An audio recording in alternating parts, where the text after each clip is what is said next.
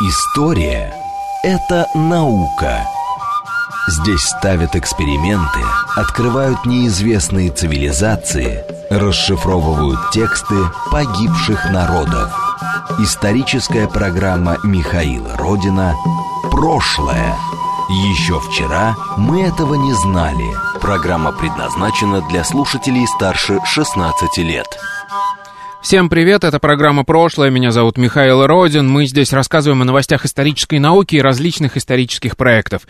Сегодня будет эфир, э, посвященный моей любимой тематике, когда мы проникаем вглубь истории до письменной, бесписьменной эпохи, изучаем и узнаем много нового о тех обществах, которые сами нам про себя ничего не рассказали. Вот вы, например, представляете, как э, и что готовили в неолите?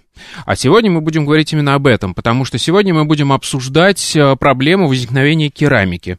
А, не знаю, в курсе вы или нет, сегодня мы об этом поговорим. Есть несколько версий того, как вообще люди додумались до того, что можно взять глину, а, это один а, материал, потом его размочить, превратить его, соответственно, в материал с другими свойствами, по сути, а потом обжечь в огне и третье свойство ему придать. Это же очень сложный многоступенчатый процесс. И вот ученые много лет бьются над тем, как, собственно, возникла эта керамика.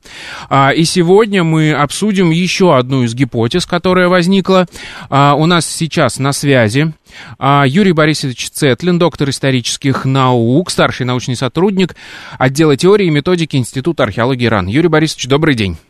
Добрый день, здравствуйте. Совершенно недавно вы сделали доклад э, на профильной э, конференции «Круглый стол», или как это называлось, вот, где высказали новую версию, э, которая подтверждена вашими многолетними э, экспериментами, что очень интересно. Правильно ли я излагаю суть? Да, вы совершенно правильно излагаете. Дело в том, что происхождение гончарства – это как бы два взаимосвязанных процесса. Это происхождение технологии – изготовления посуды из глинистых материалов и происхождение форм э, самой этой посуды. Но вот что касается технологии, это мы достаточно хорошо изучили, это более-менее известно. А вот как возникают формы глиняной посуды, на этот счет э, много гипотез, но доказывать их значительно сложнее. И вот наши последние эксперименты как раз были связаны с Э, с одной из гипотез происхождения форм сосудов первых. А в конце программы, в конце, точнее, этой части эфира мы с вами, да, расскажем рецепт, возможный, неолитический. А, так что, хозяйки, готовьте блокноты. Но давайте начнем вот с чего. Когда вообще возникла керамика, когда мы ее первый раз э, видим в археологии? И где, в каких регионах? Вы знаете, тут э, очень интересный вопрос – до последнего времени, ну, где-то во второй половине 20-го столетия прошлого, считалось, что родиной керамики является Ближний Восток, Месопотамия. И там действительно была обнаружена очень ранняя керамика, возникшая где-то на рубеже э, седьмого и шестого тысячелетия или в самом начале э, шестого тысячелетия до нашей эры. Но э, во второй половине 20-го столетия последовала серия открытий в Юго-Восточной Азии. Это прежде всего Япония, Китай и наш российский Дальний Восток, где была обнаружена керамика 15 э, тысяч лет назад, 13 тысяч лет назад, даже 19 тысяч. Но 19 тысяч это данные достаточно сомнительные – а вот примерно с 15-13 тысяч лет назад керамика появляется вот в Юго-Восточной Азии. Это было очень неожиданно, и долгое время специалисты в это не верили, но в конце концов факты вещь упрямая, так что они Э, сейчас можно говорить о двух центрах возникновения керамики. Вот Ближний Восток и Юго-Восточная Азия, включая отечественный Дальний Восток. Правильно ли я понимаю, что эти центры э, и процесс возникновения керамики, они независимы друг от друга? То есть это... Абсолютно. То есть Абсолютно люди в разных точках Земли додумывались до этих похожих технологий, правильно? Вы знаете, на самом деле, я думаю, что таких центров было много больше. Просто ведь самые ранние э, изделия из обожженной клины появились где-то в 26-27 тысячелетии, э, тысяч лет назад. Это дольни Вестойницы и э, э, на территории Чехословакии, в Моравии. Вот. Вот. Но там это были статуэтки обожженные. Поэтому я думаю, что идея э, изготавливать э, керамику, она возникала неоднократно, но пропадала, поскольку э, общество не было к нему готово. И вот только в этих двух центрах действительно это превратилось в устойчивую традицию. А в Мезоамерике есть тоже своя э, технология производства керамики. Там, видимо, тоже какой-то отдельный центр, да, был, но попозже. Э, ну, э, скорее всего, это э, дериваты Дальневосточного или э, юго э, центра Юго-Восточной Азии. То есть туда народ пришел уже зная изготовление керамики. Угу. Так, э, хорошо. Э, я правильно понимаю, что у нас кроме, э, скажем так, археологических данных есть еще важный источник, это этнографические данные, которые позволяют нам э, проникнуть, в, скажем так, в процесс этого? Безусловно, безусловно. Я позволю себе вообще высказать крамольную мысль, специалисты со мной наверняка не согласятся – что сама по себе археология имеет очень ограниченные возможности доказательной интерпретации.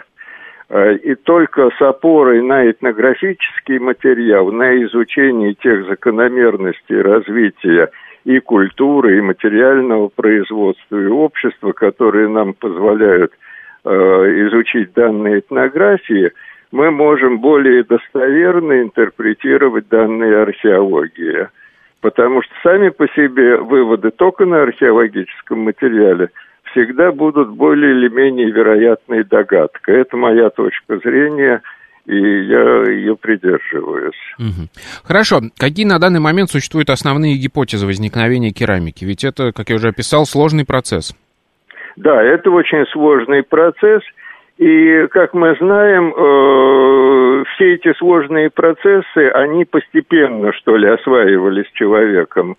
Дело в том, что э, все технологические знания древнего человека имели опытный характер, то есть это был эксперимент. Но эксперимент не так, как мы его сейчас понимаем, когда человек берет какой-то материал и начинает с ним экспериментировать. Это эксперимент, растянутый на целые поколения, когда вот как в биологии естественный отбор происходил, так и в ходе накопления человеческого опыта отбрасывались неудачные ситуации и сохранялись э, те, которые были более удачными. Вот этот эксперимент, растянутый на поколение, и привел к возникновению, в частности, гончарства в конечном счете. Угу. Одна из основных версий, я так понимаю, корзиночная теория, так называемая. То есть, а... Э, это очень широко распространенная теория. Возникла она, э, если у нас время есть, я коротенько расскажу. Э, был такой исследователь Бугенвиль, который посетил Южную Америку – совершенно случайно, и там увидел э, корзины, обмазанные глиной. Э, он э, описал это, эти сосуды, и вернувшись во Франции, дневники его хранились в Париже в архивах. И в XVIII веке аббат Антуан Ивгоге нашел эти дневники и впервые высказал вот эту корзиночную теорию происхождения э, гончарства. Э, так что с того времени она стала распространенной, особенно после того, как она получила частичное подтверждение лингвистическими данными.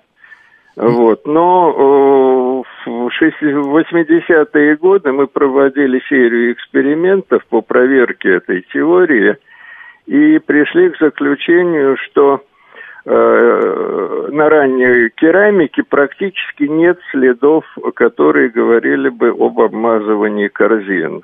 И тогда вот э, возникло сомнение, возникли сомнения по поводу этой корзиночной теории происхождения гончарства. Э, я думаю, что сейчас ее вряд ли можно считать достаточно серьезной, скорее она представляет чисто такой историографический интерес уже. А, хорошо, давайте тогда, собственно, переводить, э, переходить к вашим собственным экспериментам и к вашей основной идее о том, которую вы высказали недавно на семинаре. Э, вы знаете, идея была очень простая. Из этнографических данных известно, что при приготовлении пищи э, женщины, а кулинария традиционно это прежде всего женское занятие. Э, кстати, э, этнографические данные свидетельствуют, и, вероятно, достаточно верно, о том, что и изготовление посуды было женским занятием. Так вот, по этнографическим данным известно, что примитивные племена использовали э, такой способ приготовления мяса, прежде всего мяса и рыбы. Они копали яму или очаг, э, укладывали в нее э, дичь, обмазанную глиной, потом закрывали, засыпали ее золой, обкладывали дровами, и длительное время она как бы тушилась там. В результате этого э, пища приготовлялась, а глиняный корпус, он либо растрескивался, либо разбивался – ну, это никак не влияло на качество приготовленной пищи. И вот у меня возникла такая идея несколько лет назад. Этот прием, Нельзя... я так понимаю, еще и Ливингстон, да, Давид Ли... Ливингстон описывал а, во да, время это описал и Ливингстон, это известно и у австралийцев, у некоторых других примитивных народов, это было описано этнографами – Э, ну вот возникла такая мысль, а не, могло, не могли такой способ приготовления пищи, обмазанной глиной или каким-то глинистым материалом, привести к появлению первых форм сосудов. Э, должен сказать сразу, что это только одна из гипотез, потому что по этнографии мы хорошо знаем э, сосуды, которые имитировали природные емкости – я в свое время писал об этом на основании этнографических данных. Это э, глиняные сосуды, которые подражают тыквам, подражают э, раковинам, подражают деревянным сосудам, каменным. То есть э, это не значит, что это единственный путь происхождения э, посуды, то, о чем я сейчас рассказываю. Угу. А, но тем не менее, это один из способов, да, когда... И, кстати, я вот вспоминаю, недавно был в Турции, и там есть даже блюдо какое-то, которое готовят в замкнутом керамическом горшочке, чтобы съесть, надо разбить его потом. Это получается нечто похожее такое, может быть, Ну, вы знаете, рецидивы всякого рода случаются. Я не думаю, что здесь можно говорить о прямой связи, но сама идея, что называется, витает в воздухе. Хорошо, а идея, в общем, казалось бы простая, но, насколько я понимаю, чтобы подтвердить ее возможность, э, теоретически даже, пришлось очень много экспериментов проводить, и все не так просто. Расскажите, как вы это делали и в чем была сложность? Э, сложность была прежде всего в выборе состава, которым обмазывать э, вот это самое мясо, которое готовилось. Дело в том, что, понимаете, Э, первые гончары делали сосуды не из глины. Это Начнем мы точно знаем благодаря э, археологии, да? И благодаря археологии, и благодаря экспериментам. Я поясню вот в чем дело. Для того, чтобы работать с чистой глиной, э, древнему человеку надо было накопить огромный опыт. Потому что чистая глина – это очень капризный материал. Капризный прежде всего во время сушки и обжига. Поэтому первые гончары древнейшие, они пользовались не настоящей природной глиной, а так называемыми глиноподобными материалами. Это прежде всего ивы и грубые суглинки. Чем этот материал хорош? Тем, что там в природном э, состоянии присутствуют всякого рода примеси, которые позволяют э, не только э, делать саму посуду, но и обжигать ее.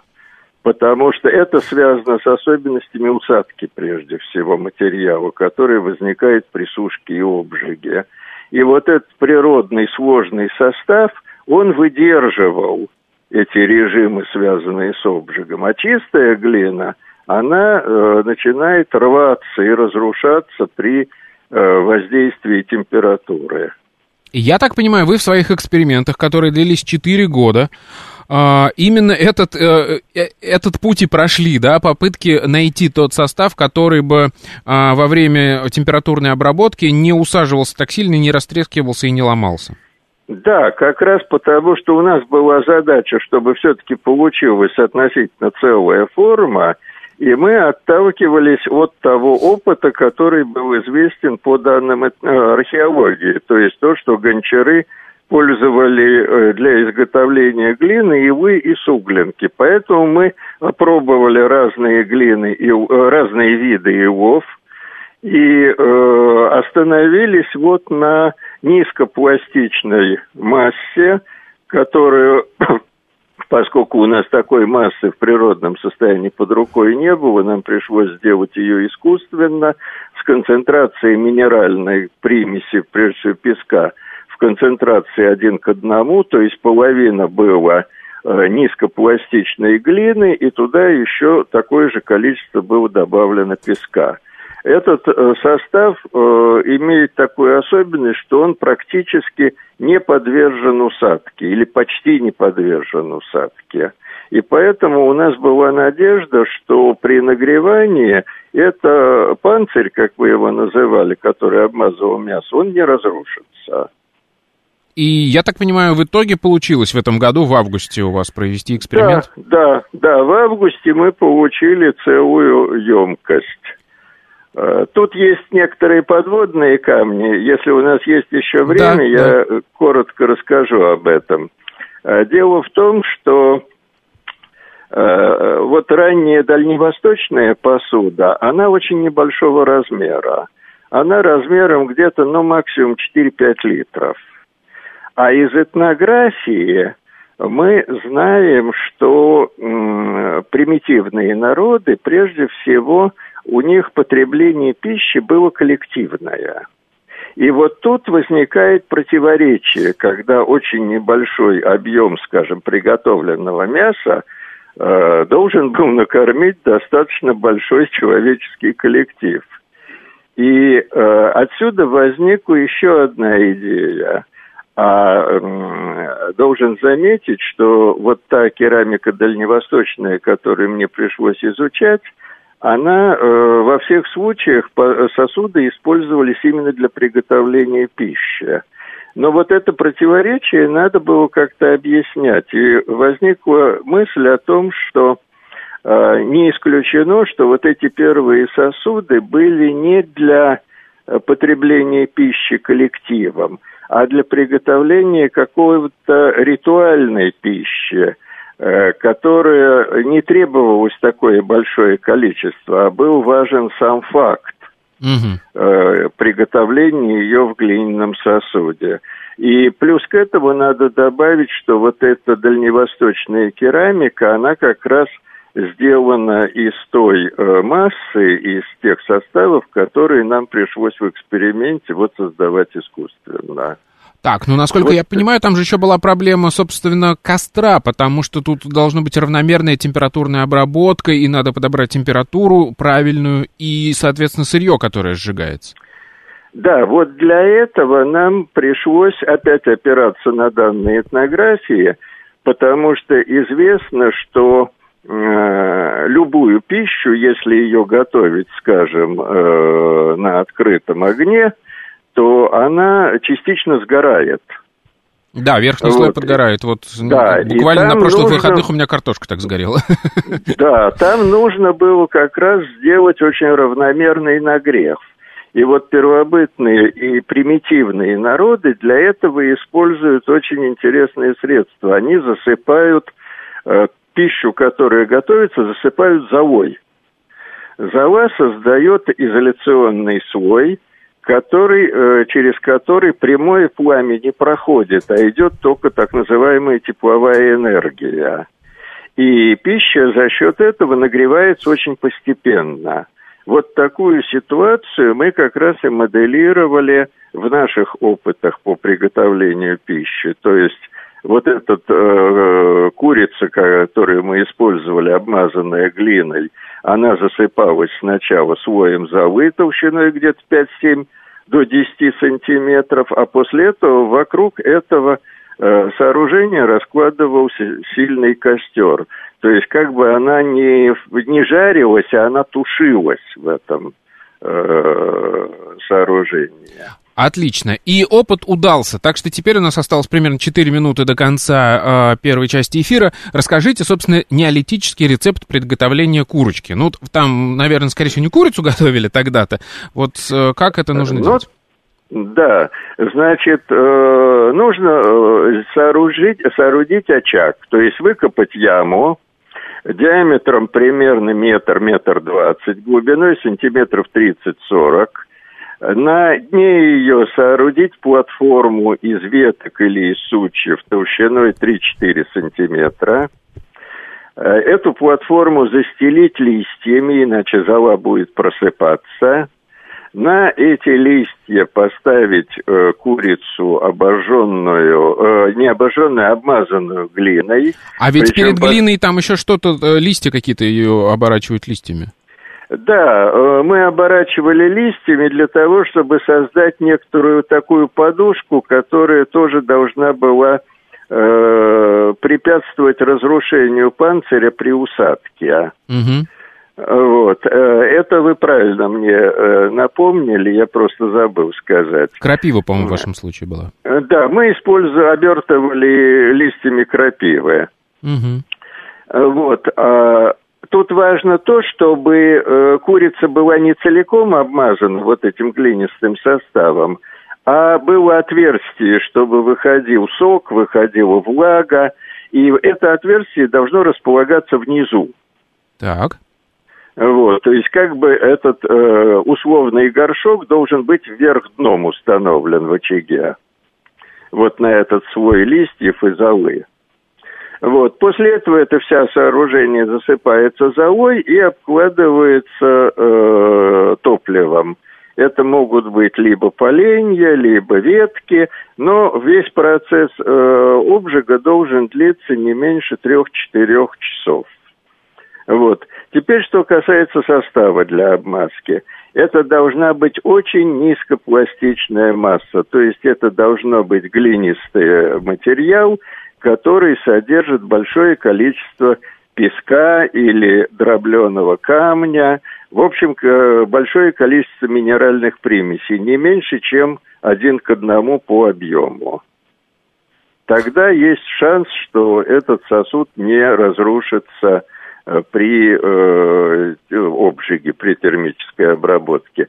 Ну и, конечно, надо следить за, том, за тем, чтобы не было резких бросков температуры. Для этого мы использовали термопару для того, чтобы проверять, какая там э, температура вот в районе нахождения этой самой курицы.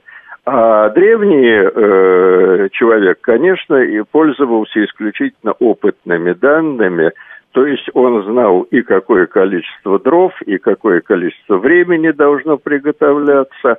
Это все э, то, что было накоплено в результате многочисленных экспериментов, э, с которых я начал свой рассказ.